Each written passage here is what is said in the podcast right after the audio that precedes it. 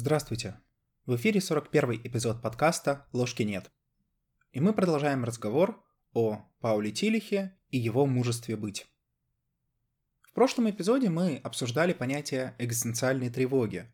Тилих утверждает, что экзистенциальная тревога является неотъемлемой частью бытия. Что это означает? Это означает то, что от нее попросту невозможно избавиться. То есть, ну вот знаете, есть люди, которые советуют, ну перестань тревожься, и все будет хорошо.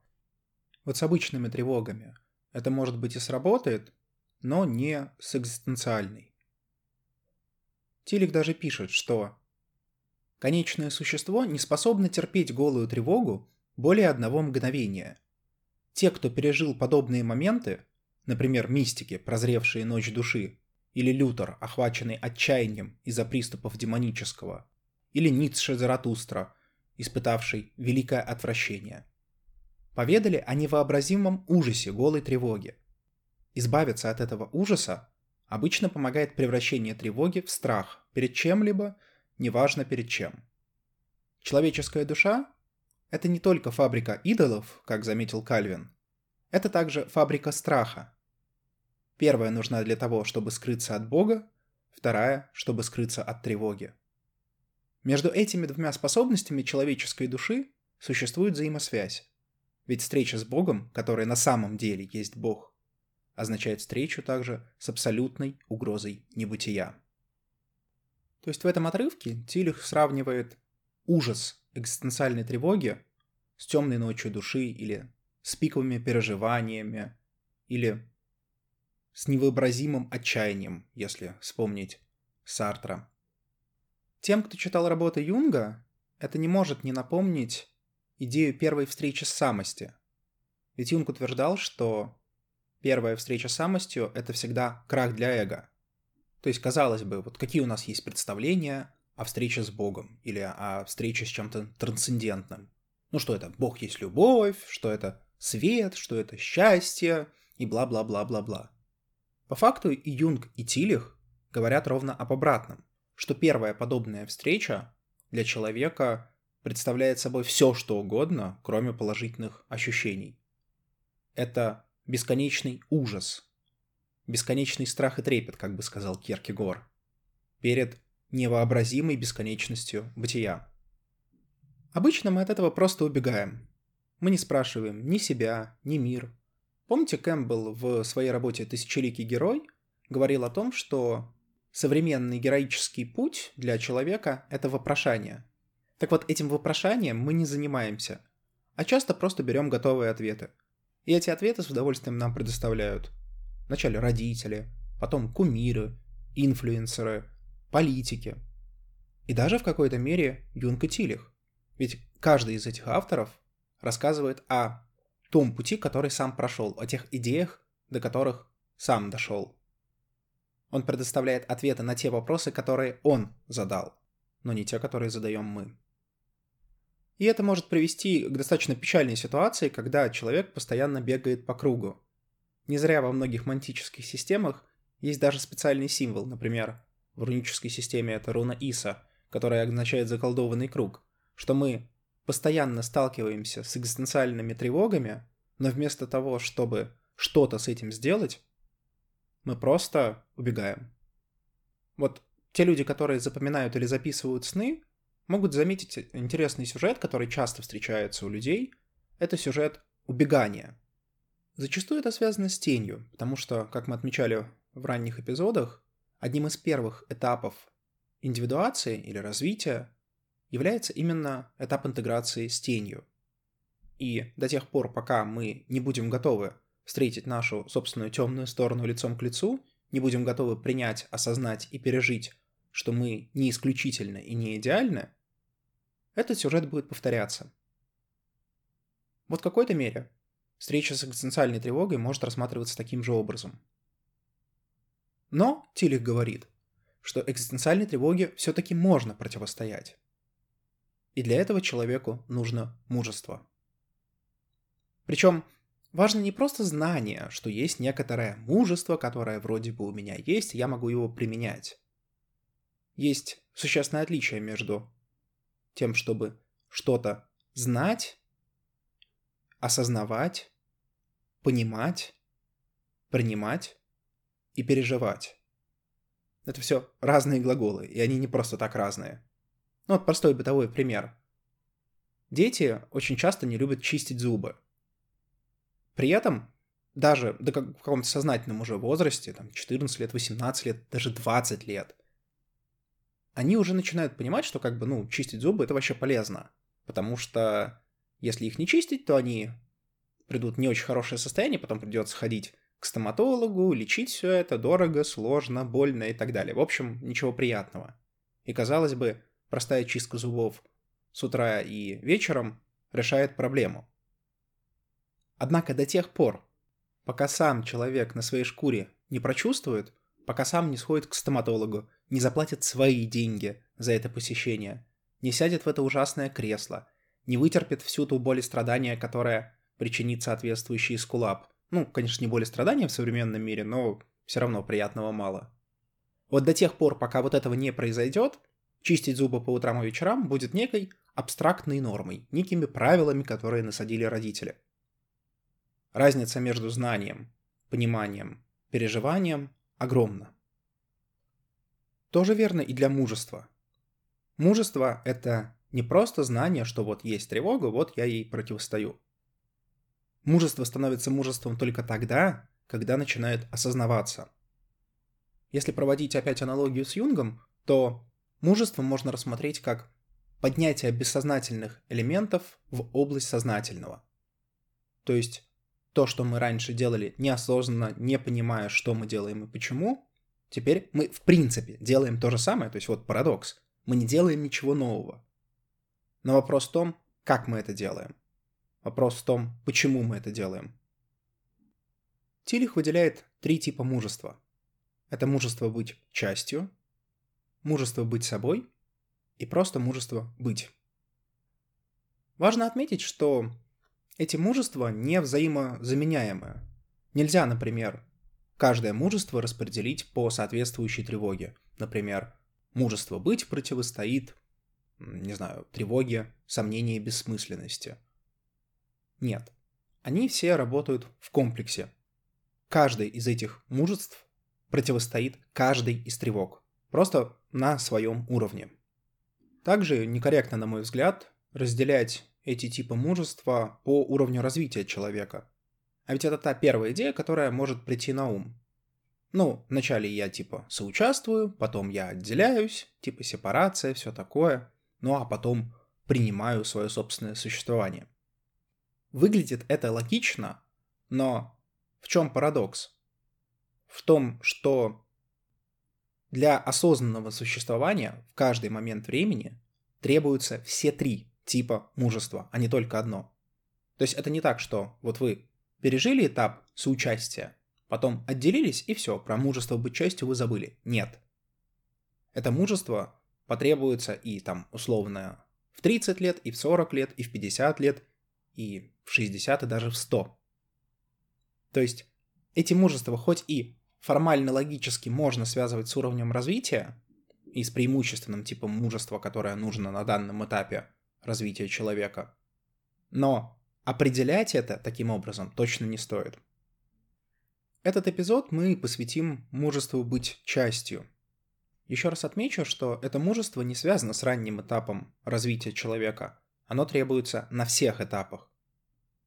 Хотя при этом действительно можно заметить, что очень много людей применяют это мужество неосознанно. Если, конечно, так можно выразиться, что можно применять мужество неосознанно но потому что является частью семьи, коллектива, страны, определенного политического движения или определенного морального движения, в общем, какого-то изма. Имеет какие-то определенные убеждения, которые разделяют с другими людьми. Как Тилих определяет мужество быть частью? Определение не слишком простое, поэтому я предлагаю сейчас немножко сконцентрироваться. Тилих пишет следующее.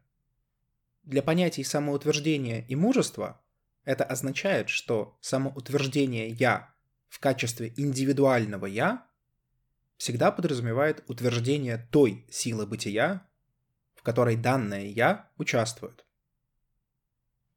«Я» утверждает себя как участвующая в силе какой-то группы. какого-то движения, мира сущностей, силы бытия как такового.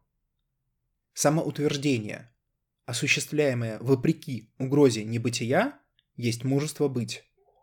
Но это не мужество быть собой, а мужество быть частью. То есть что здесь хочет сказать Тилих? Тилих хочет сказать, что для того, чтобы вообще говорить о человеке, о «я», необходимо отделять это «я» от чего-то. То есть нужен некий фон, на котором мы «я» выделим. Индивидуальный существует только тогда, когда есть фон. И этот фон представляет собой коллектив. При этом люди, как социальные животные, они участвуют не только в индивидуальной жизни, но, естественно, и в жизни коллектива. И вот посредством этого участия они противостоят той пустоте, которая есть бытие априори. Но возникает вопрос, а не является ли вот подобная позиция, позиция быть частью какой-то группы, слабостью? Тельх это очень хорошо выражает. Понять, что такое мужество быть частью, непросто. И если для того, чтобы быть собой, мужество необходимо, то стремление быть частью, как может показаться, свидетельствует об отсутствии мужества и о желании укрыться под защитой большего целого. Может показаться, что это не мужество, а слабость побуждает нас утверждать себя в качестве части. Какие на эту точку зрения могут быть возражения? Ну, прежде всего, одно из самых важных возражений мы уже отметили, что «я» становится «я» тогда и только тогда, когда вокруг «я» есть некоторый мир, от которого это «я» отделяется. Помните, когда мы говорили об архетипе персоны и об интеграции персоны? Мы говорили о том, что есть две противоположных тенденции. Первая тенденция человек стремится индивидуализироваться, то есть стать индивидуальным, стать собой. И на этом этапе как раз и происходит некая интеграция с персоной, но при этом возникает вина. Вина перед обществом за то, что человек от него отделяется. Этакое грехопадение. И эта вина, согласно Юнгу, должна каким-то образом быть искуплена путем какого-то положительного действия, сделанного для общества то здесь мы наблюдаем ту же самую картину. Индивидуализация и коллективная, хоть и противостоят формально друг другу, тем не менее движение в одну сторону требует реверанса и в другую. То есть в целом здесь Юнг и Тилих пишут примерно про одно и то же, что одно невозможно без другого. Тилих очень хорошо замечает, что соучастие в чем-либо, в группе, в коллективе, в семье, всегда подразумевает две противоположные вещи – частичную тождественность и частичную нетождественность. И это очень интересный взгляд, казалось бы, лежащий на поверхности, но мы почему-то о нем не часто вспоминаем. Но смотрите, когда мы даже говорим о человеке как о члене коллектива, например, одноклассник, одногруппник, коллега по работе – мы подразумеваем на самом деле две вещи, когда об этом говорим. Первое, что этот человек является частью чего-то большего, частью коллектива, частью группы. Но мы же подразумеваем и то, что есть нечто, что уникально для данного конкретного человека. Ведь мы не говорим о нем как о части группы и только части группы. Мы говорим, что он является частью группы, но при этом он не есть только часть. И вот это как раз и подразумевает частичную нетождественность. Таким образом, несмотря на то, что быть частью может изначально показаться этакой слабостью, оно таковой не является. Более того, когда мы участвуем в каком-то коллективе, когда мы являемся частью какого-то коллектива, это неизбежно влечет за собой взаимодействие с другими людьми то есть встречу с другим. И Тилих, вслед за Фроумом, Бубером, Лаканом, считает, что становление личности как раз и происходит тогда, когда личность встречается с вот этим самым другим. Окей, с тем, что это не слабость, мы разобрались. Но что же из себя представляет собой быть частью? Но прежде всего, это означает мужество утверждать собственное бытие, собственное существование, собственную жизнь как соучастие с другими людьми. То есть это осознание и принятие того факта, что хоть вы и есть индивидуальность, тем не менее ваша реализация происходит не в вакууме, а в группах. Это влечет с собой, естественно, создание чего-то общего, каких-то общих материальных предметов или общих ценностей. Это означает и принятие коллективных ценностей, потому что когда мы приходим в группу, мы, если хотим стать частью группы, обязаны принять какие-то положения. Становясь частью группы, мы принимаем и коллективную ответственность, и в том числе допускаем коллективную вину. То есть мы можем быть наказаны не потому, что мы что-то сделали не так, а потому что группа что-то сделала не так. Помните, когда в школе или в ВУЗе или даже на работе людей наказывают не по принципу личностной вины, а по принципу того, что кто-то в группе облажался, и теперь отвечать будут все. Для нас, как для индивидуальностей, это кажется совершенно диким. Но при этом мы не можем не принять тот факт, что если мы себя идентифицируем как часть группы, то мы заранее готовы к тому, что подобная ситуация может наступить, и это нормально. Окей, мы примерно поняли, что такое мужество быть частью. Но тогда возникает логичный вопрос. А как это мужество противостоит тревоге? И тут есть несколько вариантов ответа. Например, как мужество быть частью противостоит тревоге, смерти и судьбы? Логика очень простая. Ну, смотрите, человек сам по себе действительно смертен. Но коллектив, группа или же материальные предметы, которые создает человек, они могут совершенно спокойно и, скорее всего, переживут самого человека. И в этом смысле достигается некоторое бессмертие. Через вечность коллектива, ну или, по крайней мере, постулируемую вечность.